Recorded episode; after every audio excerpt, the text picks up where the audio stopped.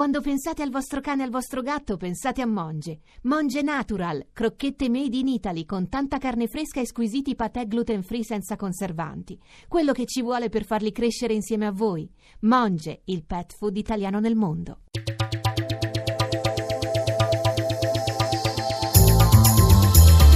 GR1 Economia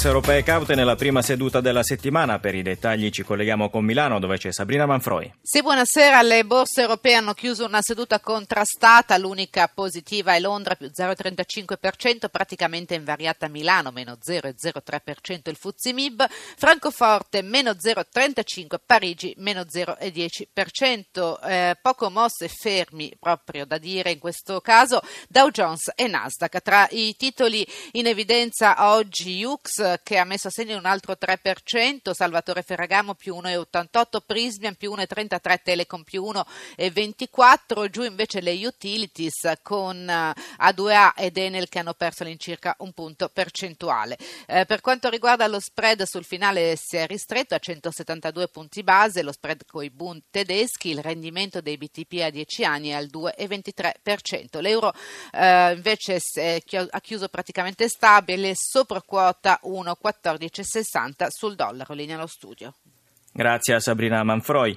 E ora diamo il benvenuto al nostro ospite della settimana, Stefano Cagliazza, docente di economia politica all'Università Tor Vergata di Roma. Buongiorno professore. Buongiorno a lei.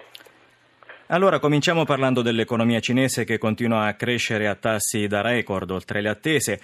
Aumenta la produzione industriale, salgono i profitti delle imprese, aumenta la domanda interna più 11% e quella internazionale. La finanza con il rischio di bolle speculative resta sorvegliata speciale. Ascoltiamo il servizio del corrispondente da Pechino, Marco Madinelli. I primi sei mesi del 2017 sono stati molto positivi per l'economia cinese che continua a crescere più dell'obiettivo del governo. Primo e secondo trimestre si sono chiusi con un più 6,9%. Domanda interna e internazionale hanno trainato la produzione industriale e i profitti delle imprese, così come i consumi delle famiglie e il commercio estero.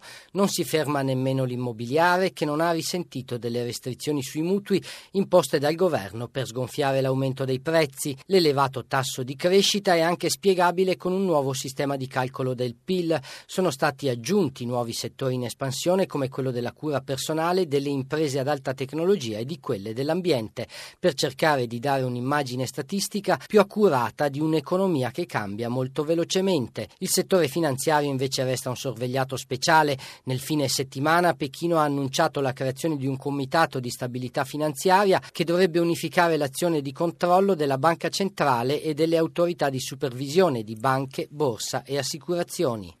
Allora, professore, la crescita cinese non accenna ad arrestarsi, ma a un certo punto un rallentamento non sarà fisiologico?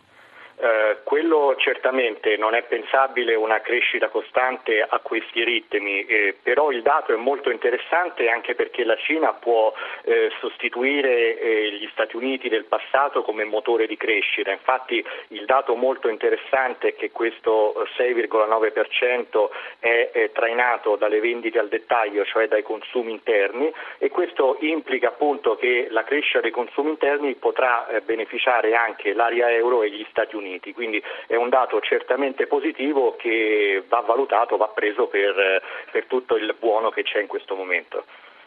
Parliamo adesso dei NEET, cioè dei giovani che non studiano e non lavorano. In Italia, secondo un'indagine della Commissione europea, sono il 19,9%, una percentuale record nell'Unione. Come mai questa percentuale è così alta proprio nel nostro Paese?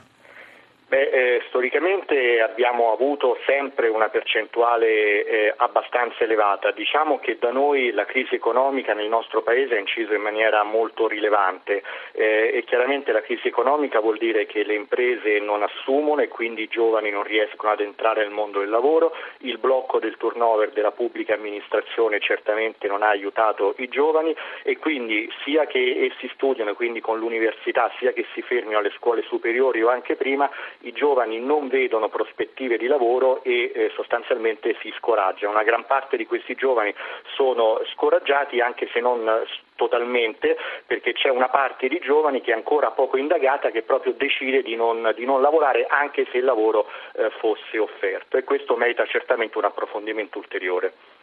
Bene, ringrazio il professor Stefano Cagliazza che sarà con noi anche domani. Buonasera a lei. Buonasera. Siccità, incendi, nubifragi, in occasione dell'assemblea annuale Coldiretti ha presentato una stima aggiornata dei danni provocati da questa estate anomala e una mappa delle regioni più colpite, Toscana, Emilia-Romagna, Abruzzo.